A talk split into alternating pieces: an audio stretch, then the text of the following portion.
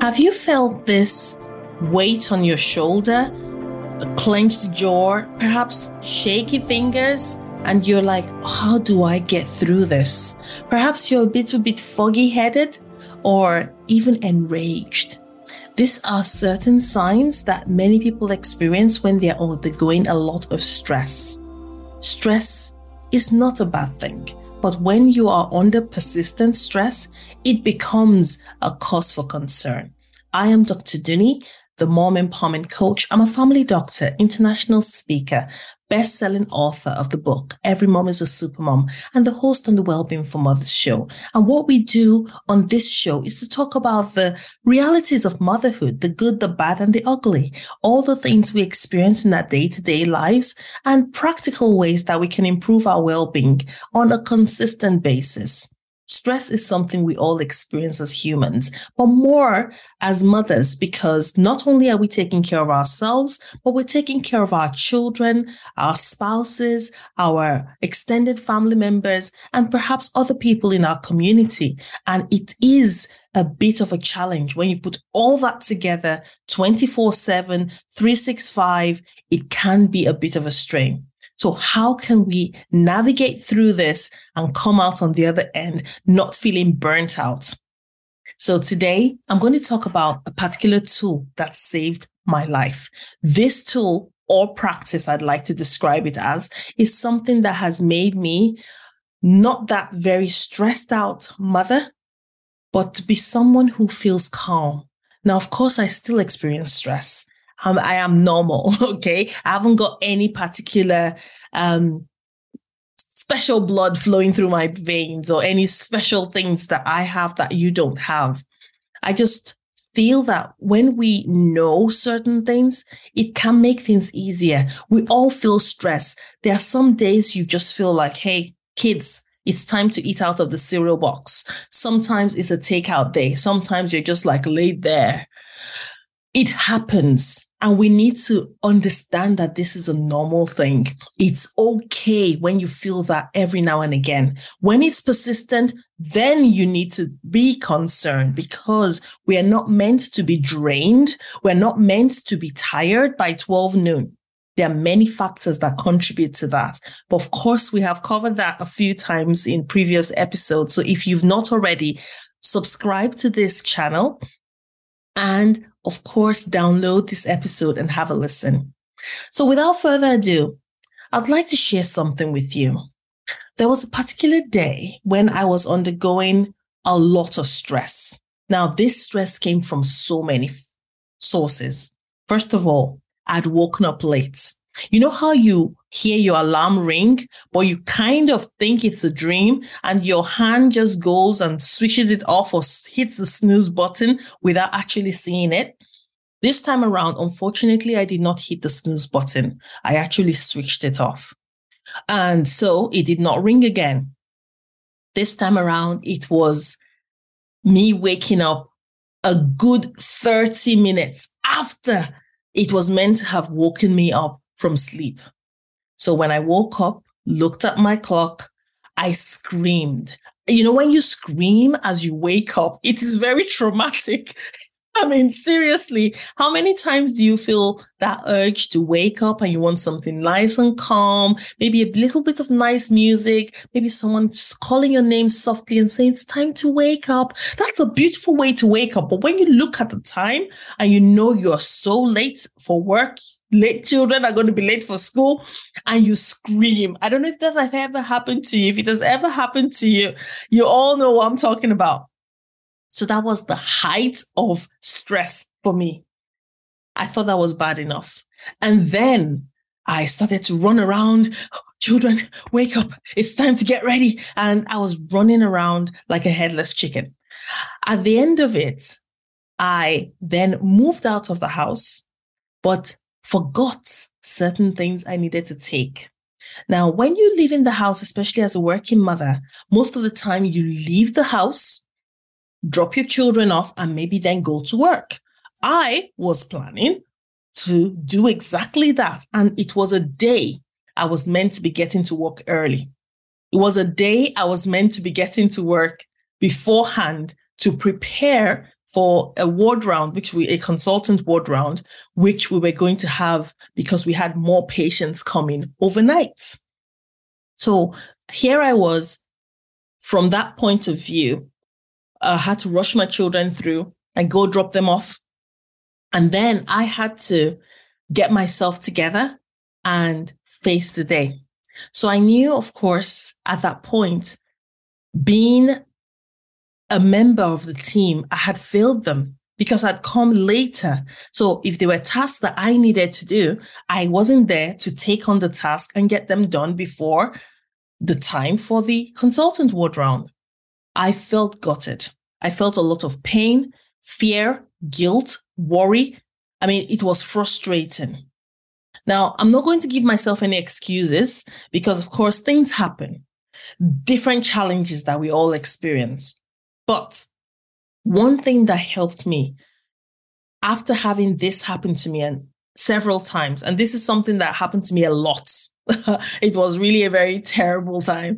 Um, it happened to me quite a lot, especially when um, I had just lost my father. I just left an acrimonious relationship. I was navigating through my day and I, I just could not get that focus. And so when I was going through that, it was a usual thing to wake up really late because, one, I didn't sleep well. Two, when I eventually slept, maybe it was the very early hours of the morning and maybe I got poor quality two hours sleep, hit the snooze button or switched off the alarm and found myself in panic situations like that. So that stress level that I was experiencing at that time really shot through my body. And it was because I was dwelling on two things that were not relevant. One, I was dwelling on the past. Oh, how could I have put off that alarm? How could I have n- not gotten up at the time I thought I was going to get up? How could I not have done one or two things? You know, all these things were things I should have done. So I started to go coulda, woulda, shoulda when I should have stayed in that moment.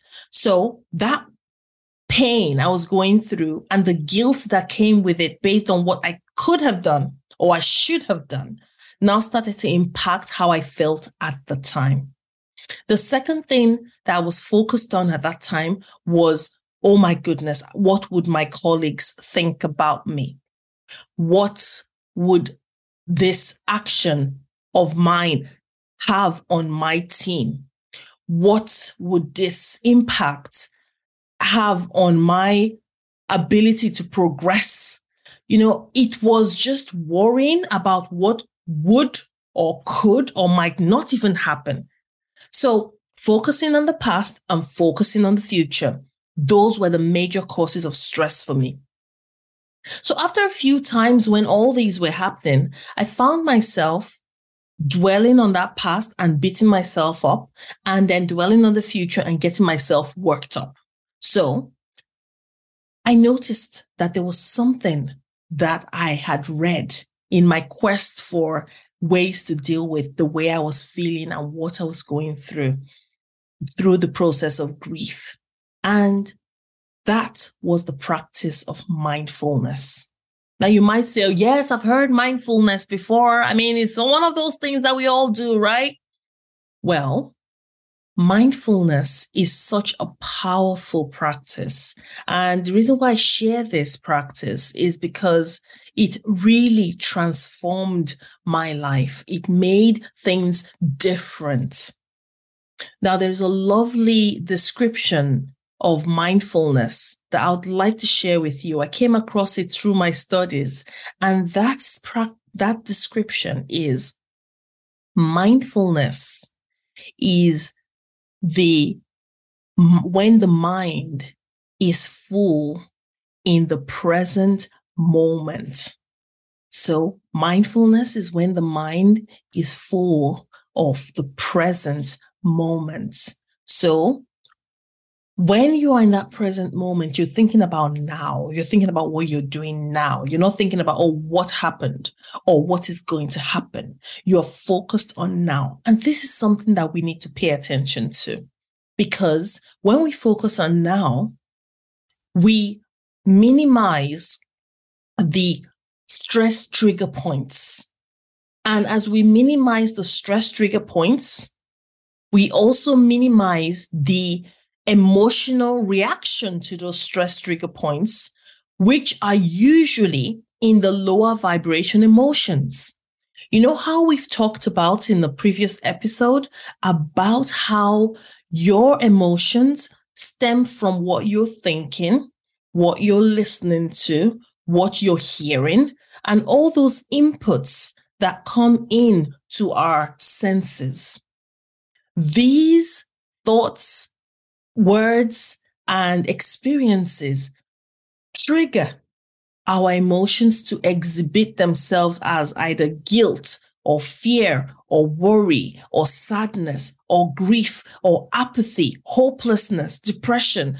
All these start to manifest through when we are focused on the past or sometimes even the future.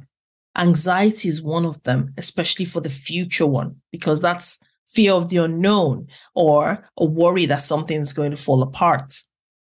Mindfulness helped me a great deal. Now, of course, there are different parts when it comes to mindfulness. It's not all about um, sitting on the floor, cross-legged, put your hands together and say, um. No, mindfulness is a lot more robust than that particular action that many people kind of associate with mindfulness.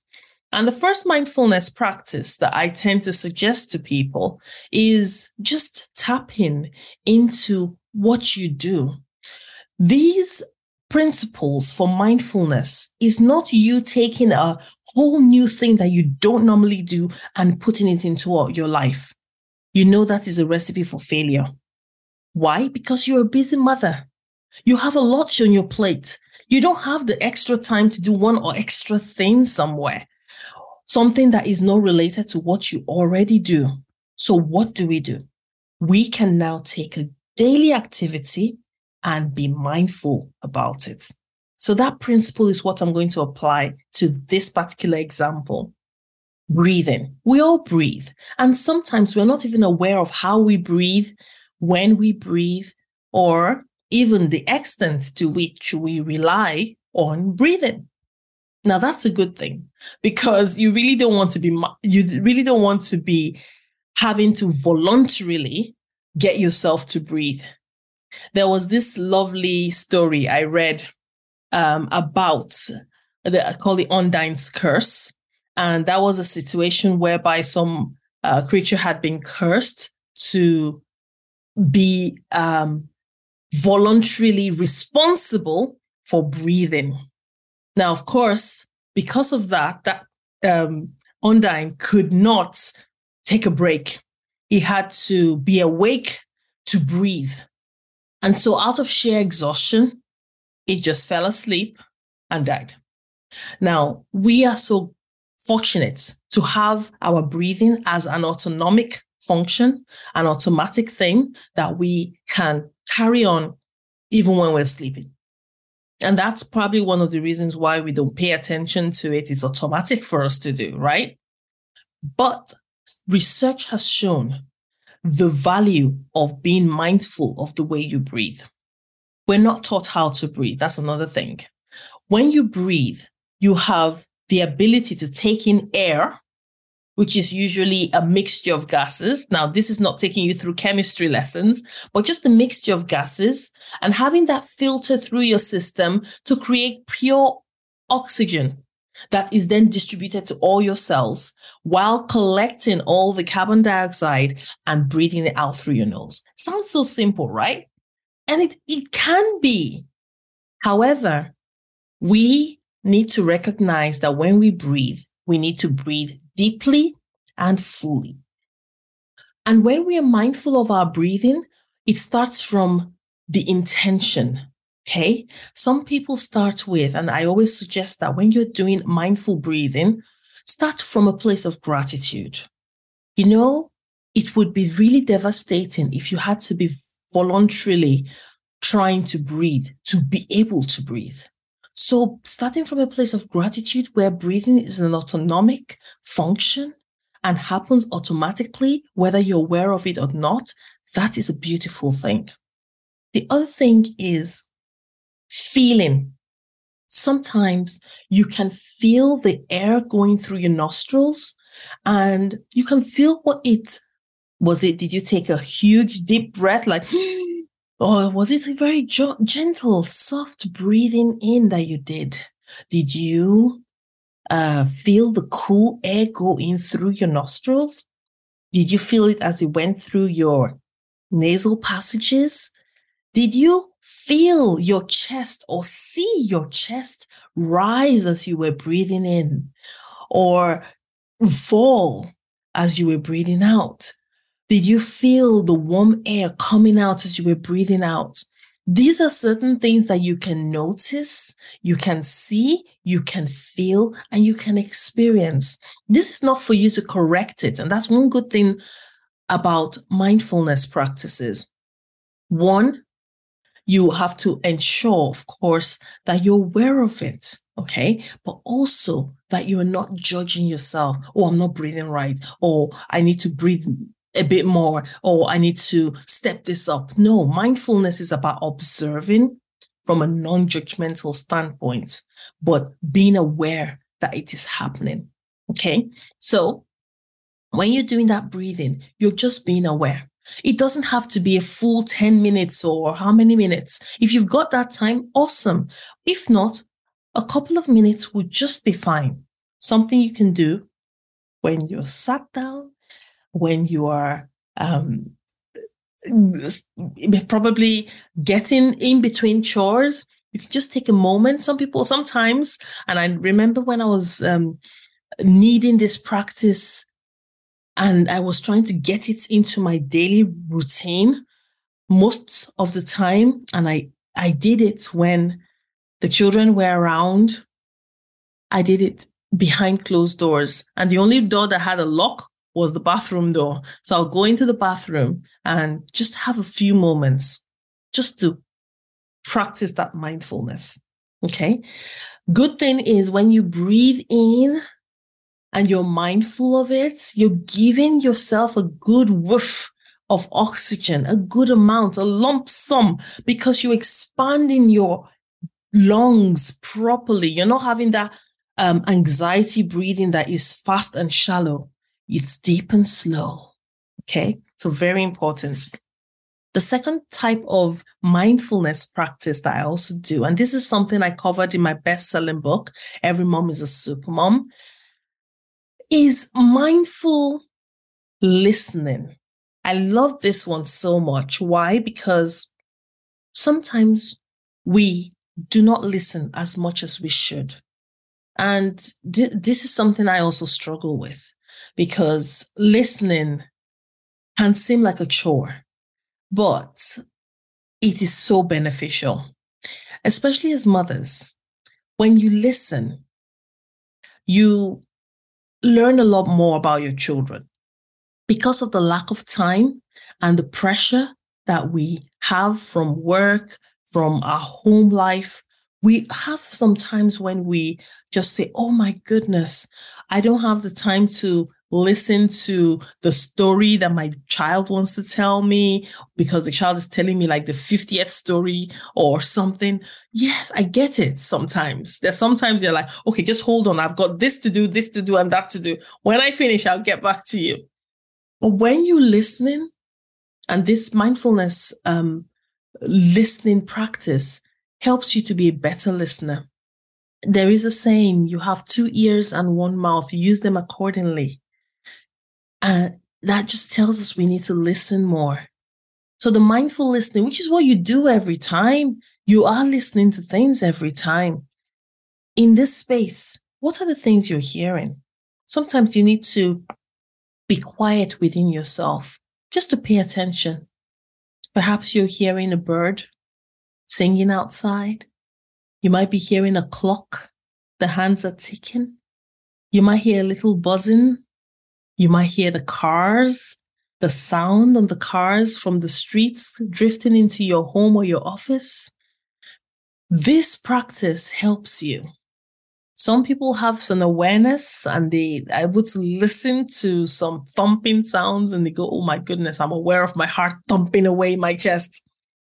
Now, of course, if that's the case, please, if you're hearing, if you're feeling that sensation like your heart is thumping in your chest, especially when it's going rapidly, please make sure you seek medical help, okay? Because, of course, there can be some causes of concern, um, which could be associated with that, okay? Having said that, the, my, the mindful listening is such a good one. And you can also do it with your children as well. You can do it for short periods of time. As, a, as you get more aware of how you're doing it, you can start making it a bit longer and a bit longer. And guess what? It just helps you. One beautiful thing I have found with mindful listening is that it helps to improve your relationships. Each and every one of us loves to be heard. We all love to be heard. I mean, I'm not going to say I don't. I love to be heard. But what if we were given that listening ability to hear someone else, whether it's your child, your spouse, your colleague, your roommate, whoever it is, or even a stranger? It does a lot of good. In my different roles as a family doctor, I listened. That's a big chunk of my job. I need to listen to understand what's happening. Because, I mean, what would it be like if a patient came in to me and I said, hello, all right, here's your prescription, bye-bye. No, I need to listen, understand where they're coming from, then use the knowledge I have, experience and skills to analyze why they're feeling the way they're feeling, come up with a plan, discuss that plan with them, see how it can fit into their own lifestyle, and then agree on the line of action. That is what it is. As a coach for mothers, I listen to what they're going through. I listen to what is happening and what the challenges are. And then I go, right, so how? What's the plan? What do we do? Where do we turn? What's the next step? Beautiful. Now, another very important one to mention is as a mother, listening to your children. Now, I know this might serve as a bit of a trigger for some people and for those who maybe had some traumatic experience growing up, or perhaps they have their children who might have experienced something traumatic. My heart goes out to you. There are many times that children might be going through traumatic experiences, or maybe you've experienced it yourself, and they wanted to tell you, but they felt you were not listening. Or they felt they will not be heard. So they kept quiet. And whatever the condition was, whether it was an abusive situation, whether it was a feeling of not being loved enough or not being heard, they just fester in it. And, you know, children are very, very creative. Their imagination is like, whoa, out of this world. So they imagine the worst. It's my fault. I'm the reason why this is not happening and why this is happening. But if you were able to listen to their concerns, guess what? You will pick up on what's going on. And then you can help their little minds that are always going into it's my fault to say, no, no, no, it's not your fault. This is what is going on. And they can say, oh, now I understand. And they are into the conversation and into the life that you are living in that environment. And that's the reason why I really cherish the ability to parent in a very conscious way, in a very aware way. Because if you just do it unconsciously, child is getting on your nerves, keep quiet. Um, something is happening, you scream at them. You tell them you have to do it this way. And they ask you why. You say, because I said so, because I'm your parent. I mean, seriously, sometimes having a dialogue with them, it's not going to do much harm to them at all. Now, of course, I've heard people say, look, I really haven't got the time. And, um, I would agree that, yes, sometimes it takes a little more time to explain things to the children. But when a child understands why they're doing what they're doing, they would be able to do it even when you're not watching. I'm going to say that again.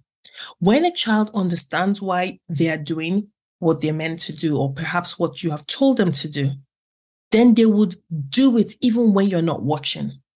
But when you tell a child, do this, and it sounds like an order, sometimes they might do exactly the opposite when they are faced with that situation. And we don't want that to happen.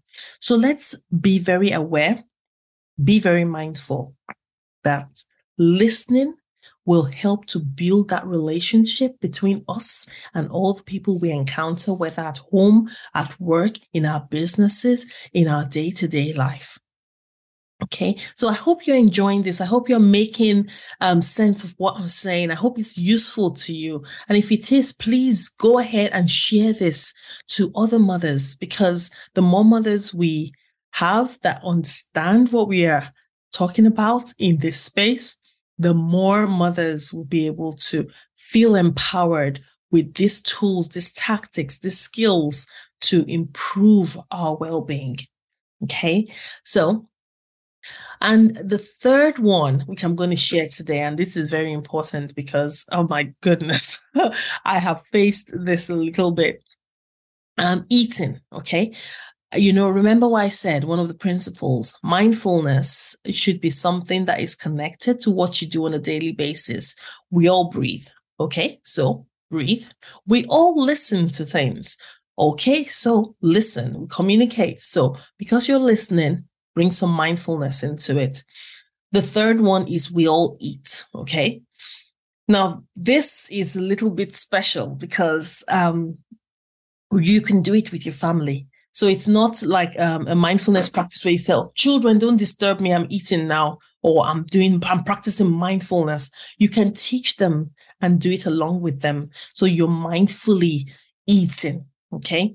Now, the process of eating mindfully is really, really beautiful because it helps with all your senses, your sense of sight, your sense of smell, your sense of t- touch, your sense of taste, um, and also um, your sense of all these senses, including your sixth sense, really, because eating is, it's such a beautiful thing that we bring because we are bringing nourishment to ourselves. And you know how we did with the breathing? Same thing with this. Start from a place of gratitude. Start from a place of gratitude. Where did this food come from? It's come from somewhere. Sometimes it might come from the same state as you. If you're very lucky, maybe you've got a wonderful garden or an allotment where you get fresh vegetables and fresh foods. That's amazing. But if you haven't, it's probably come from a supermarket, from a farm somewhere else, uh, a country, far away or a nearby uh, farm. But it's come from that supermarket to your kitchen. You've done the cooking, or maybe you've prepped it, you've put it in the oven, or maybe you haven't done that, so take away. Whatever that is, the food is set in front of you. Start from that place of gratitude that it has gotten to the front of you, that it's available for you to nourish your body. I was speaking to my children the other day, And um, there was this interesting thing that my son said. He, he sometimes he asked some very interesting questions. And he said, Mommy, I don't quite get it. Why is it that um, when people are eat, maybe eating fish, because I had bought some fish and I said, okay, I'm going to make some food with that fish later. And he goes, oh, Mommy, can I pluck the this? Can I take this out? Can I do this to the fish? And I said, well, wh- when we are cooking, um, it will be good, but it's also a good thing to recognize that fish as a source of nourishment to us. So you're almost like, thank you, brother fish, for sacrificing yourself to provide me with nourishment. Okay? And it goes a long way. Even, thank you, brother spinach. Now, I say brother and sister spinach and all these things, not because I'm a spinach myself or I'm a fish, but it brings that closeness because we are all living beings. Now, I know there might be arguments of, oh, you eat flesh, you eat meat, you eat fish. No, even the vegetables, you're uprooting them. You're, you're detaching them from their roots. So they are living and you have detached them. That's still the um, killing in that sense. So you are thankful that they have made themselves available to nourish you. Okay. So starting from that point, it really makes a huge difference. And some people go ahead and have grace before meals. If you do that, that's a very good practice, which not only helps with um, your mental well-being, but your spiritual well-being as well. The next thing is, look at the food. What does it look like? Sometimes some foods might be more solid, some might be liquid, some might mix of everything. Uh, maybe you've got different colors. And I talk about eating the rainbow, especially when it comes to eating. So when it comes to things like that, I say, oh gosh, eat the rainbow. What do I mean by that? Make sure that your foods have got colors of red. Now, this is not artificial coloring of food. We've got foods that are red, things like tomatoes, uh, red peppers, things that are um, orange, carrots, things that are white, onions, garlic, things that are brown, mushrooms, things that are green, spinach, kale, things that are purple or blue. We've got blueberries, we've got red cu- red cabbage, we've got aubergines. You know, these are things that you can bring and add to your diet to make it very colorful. It's so important. I've got a lovely document, which you might want to have access to. It talks about the different foods that are available. What I'll do, I'll put this, it, the link in the description so you can download a copy of this. It just tells you the foods that are available for each color and the phytoprotein, which is amazing, and what it does for you. So would you like that? If that's something you would like, please go ahead. Make sure you check the show notes. It's going to be in there and you'll be able to download that. Okay. So look at the food. You're using your sense of sight here. Smell the food. Hmm. Nice smell. You know, just take it in in that moment. You might want to use your utensils. And one thing I, I tend to say is when you're eating mindfully, you're not rushing your food. Most of the time you're taking it, you're actually chewing. Every bite brings a different flavor and you're feeling it. You're understanding that, wow, this is a maybe sweet, or there's something spicy there, or there's something tangy. Whatever that is for you, notice it. That's what eating mindfully does for you. And you can feel the flavors coming out. And what tends to happen when we're doing this mindful eating together is we start to discuss the food.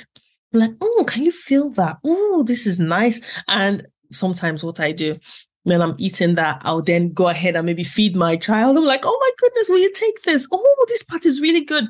And even though they have the same food as me, sometimes they really love to eat from my plate, which is very, which is so much fun. And um, I, I think when it comes to that mindful eating, it's something that is so, so good. It's a bonding experience you can have with your children. And when you have that, the stress levels go from persistently high to reducing, reducing, reducing. Okay? Because yes, stress is not a bad thing, but it's when it's persistently high that it's a big problem that can lead to burnout. I hope this has helped to give some ideas on what you can do to improve and incorporate mindfulness in your day-to-day lives. I am Doctor Dunni, the award-winning mom empowerment coach and the host on the Wellbeing for Mothers show. Please go ahead, download this episode, subscribe to this um, show, and please share with other mothers as well. You never know how this would transform someone's life for the better. I do appreciate you and I look forward to hearing your thoughts. Please leave a review. Let me know what your thoughts are. And if there's any particular area or any questions you have, feel free to connect with me. I'm more than happy to connect and hear from you. Until next time, I ask that you stay well.